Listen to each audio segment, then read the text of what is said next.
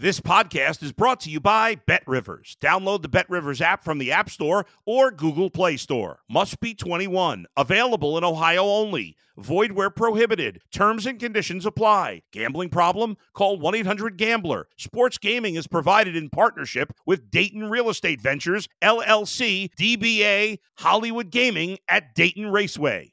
If you're a tennis fan, you'll love Betting Weekly Game Bet Match on the BetRivers Network. Whether you're a bettor or just love tennis, you'll enjoy the in-depth analysis each week of the tennis calendar. Subscribe to Game Bet Match today from your favorite podcast provider. You're listening to the Danny Mac Podcast on the BetRivers Network. Welcome into the Danny Mac Podcast. It's Championship Sunday, the post-game edition, not the pod I was hoping to do today, because if you listened last week, you know I was hoping to find my Barry Sanders jersey somewhere in a box in a garage. Uh, it'll have to wait until next year. The Lions go down to the forty-niners, and dramatically, too, because they kicked San Francisco's ass in the first half and squandered the lead. And I got a great guest to go through the wreckage with me today.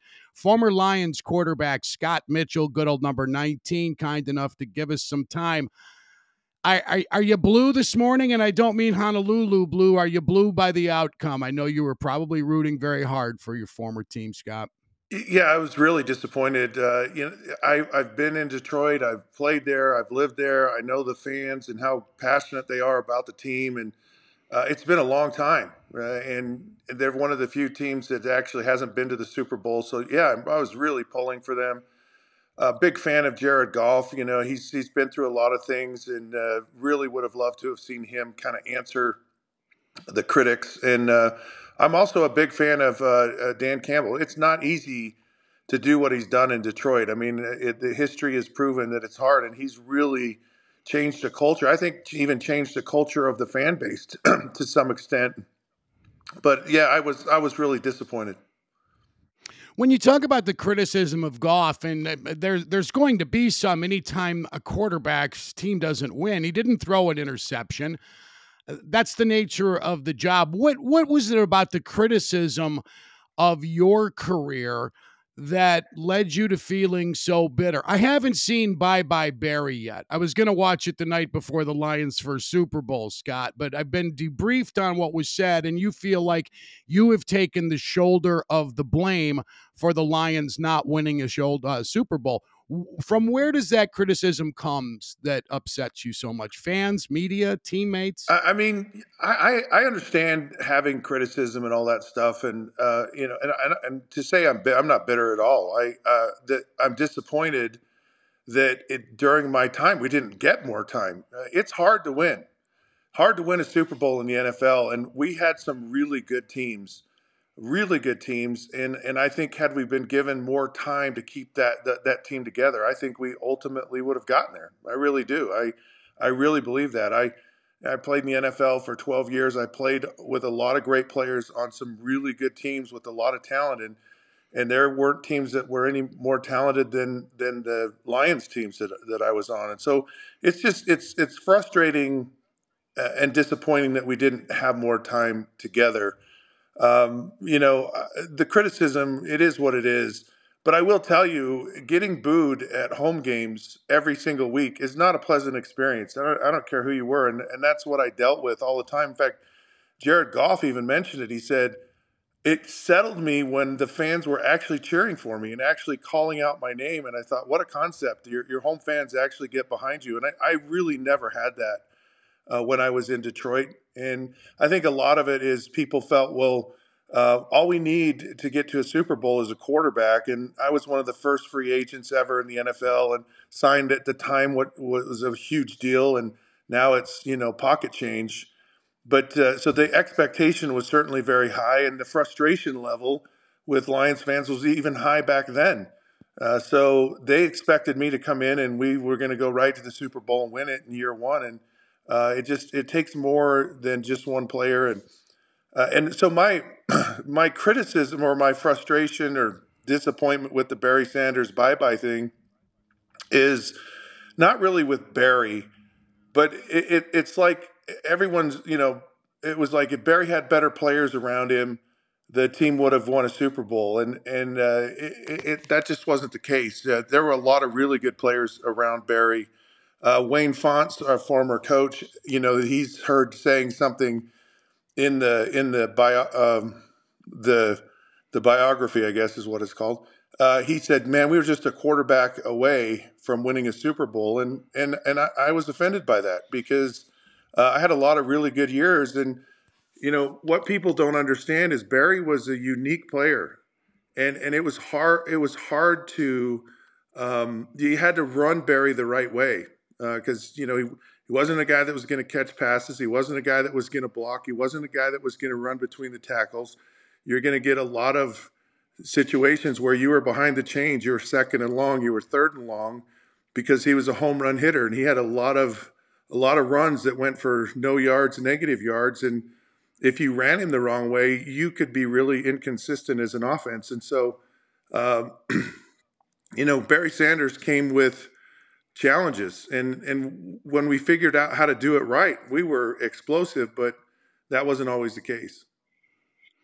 Lomas Brown has been a regular on my shows over the years, the uh, left tackle, nineteen years in the league, twelve with the Lions.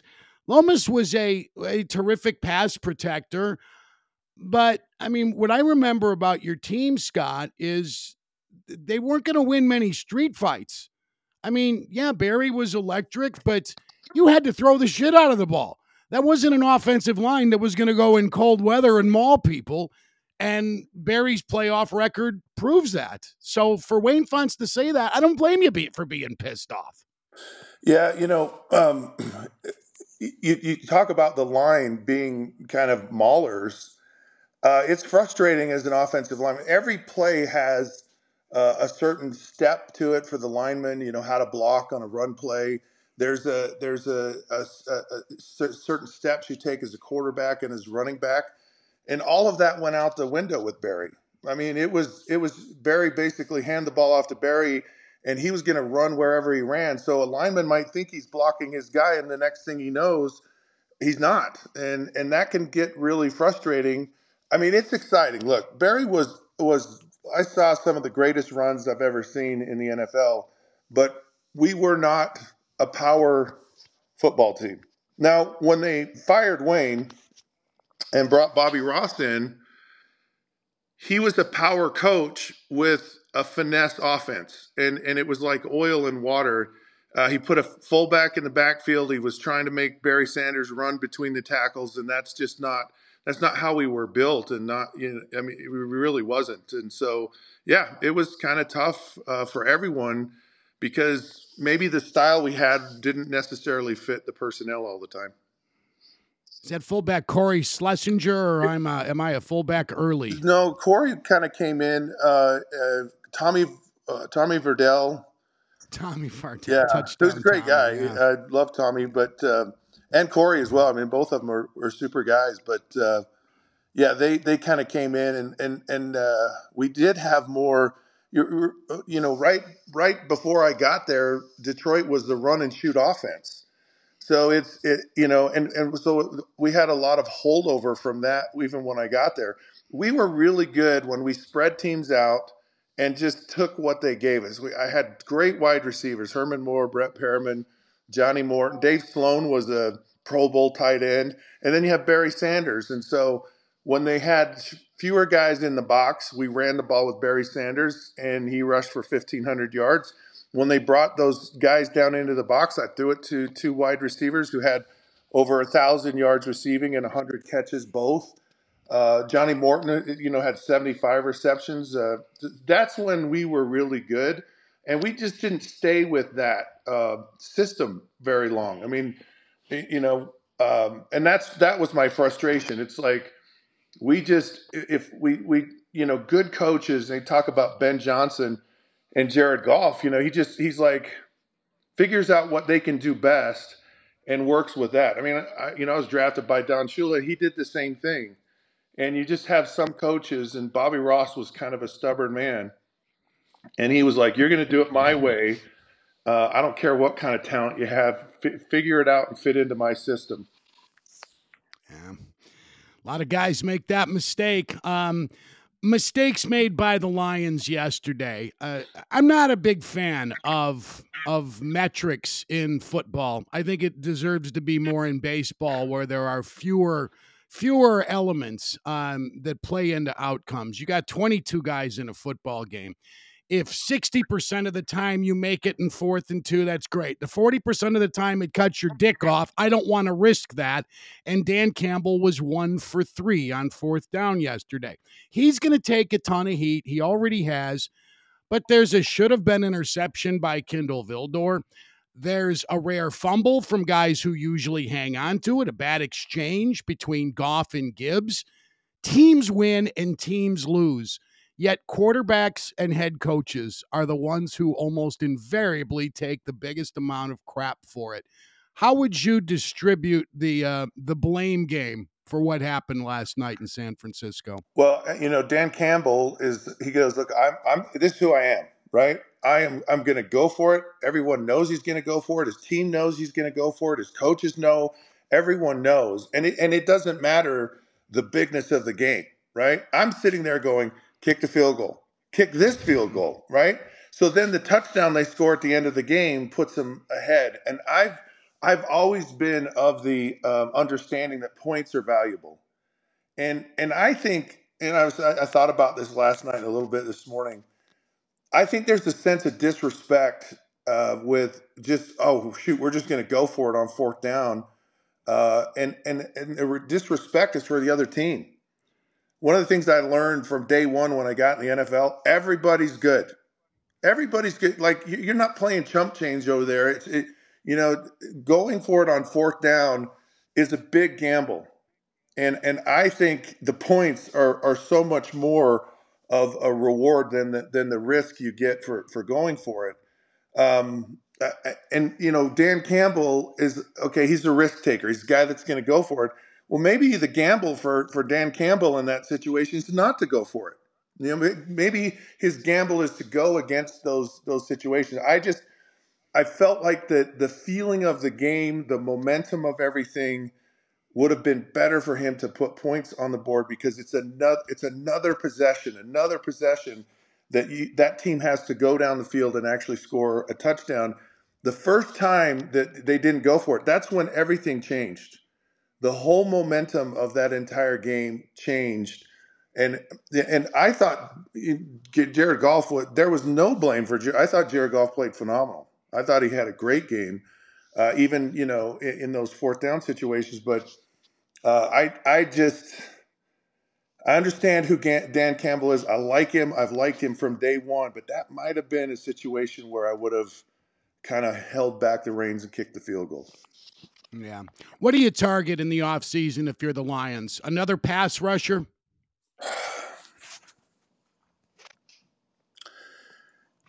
Yeah, and and maybe I it, I know they like a lot of the young guys they have uh, at the wide receiver position. Maybe a wide, another wide receiver. Offensive line, probably the best in the N F L. I mean, that's that's a big reason why. Well, I would love that offensive line. I'll just tell you right now.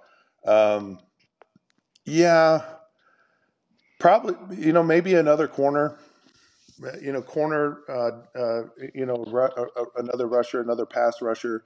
It maybe helps Aiden Hutchinson, you know, to have another guy on the other side or someone on the inside. Um, this is a young team, though, and and uh, you know, it'll be interesting to see how they bounce back from last from this year, because th- th- that's a br- brutal loss. It's a brutal loss because they did everything, or at least enough, to win that football game. And even with the funny bounces and all the things that went on. And, and, and so, you know, how resilient is Dan Campbell and this Lions team? And can they, can they bounce back from this next year?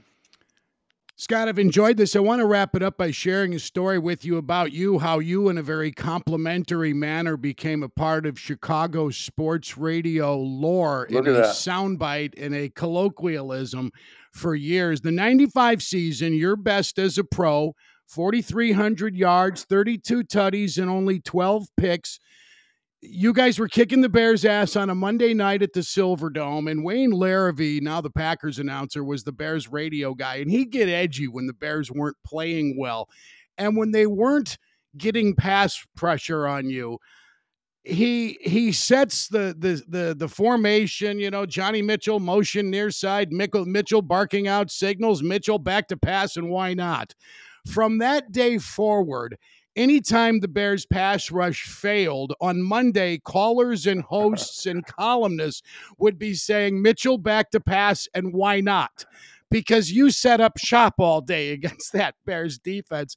And it, for a long time, was a Chicago colloquialism. I don't know if a T-shirt was ever made, but uh, y- you lived in infamy from a Bears fan standpoint, but maybe Lions fans should have known how we felt about you here. Maybe they wouldn't have booed your ass. Uh, th- I love that. And, you know, it's funny when you br- bring that up, uh, one of the memories, there's two memories of that game.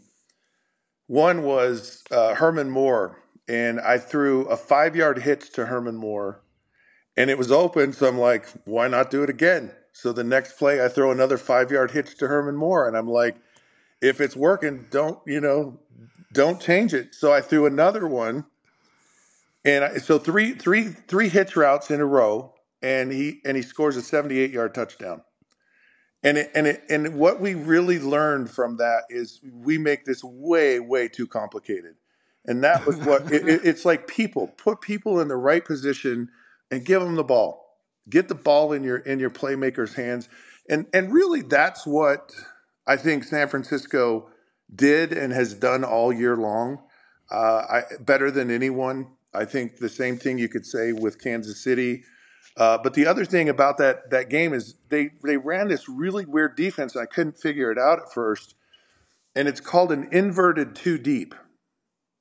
And basically the safety, who's normally a deep half, comes down, and he he replaces positions with the cornerback. And and and it's a really weird look, and it's it's almost like you get the best run support, but you also get the best pass. But they, they left they left Herman Moore alone on the sideline when they did it, and they didn't figure out how to cover him. But those are just two memories that have stuck in my head for all these years. So much more to do on Championship Sunday. So little time. Come back soon to the Danny Mac podcast. I plan to be dropping more than the usual two or three pods this week because Championship Sunday deserves it. I want to thank Sam Michael, the executive producer of the show, Randy Merkin, who gets all of the guests for us, our guy Alex Pastor, who handles social media, Troy Mocker in research and development, and Baby Capone is Adam Delavitt. Thanks so much for listening. ten takeaways. Where Patrick Mahomes fits in all time. You haven't heard that conversation. Tony Romo, his work, upside, downside. Is there an upside? We're going to explore all these things and why America is gnashing teeth over the audacity of a country music star globally who cheers for her boyfriend when he plays in a football game. I'm Dan McNeil, and thanks for listening to the Danny Mac Podcast on the BetRivers Podcast Network. Thanks for listening to the Danny Mac Podcast on the BetRivers Network.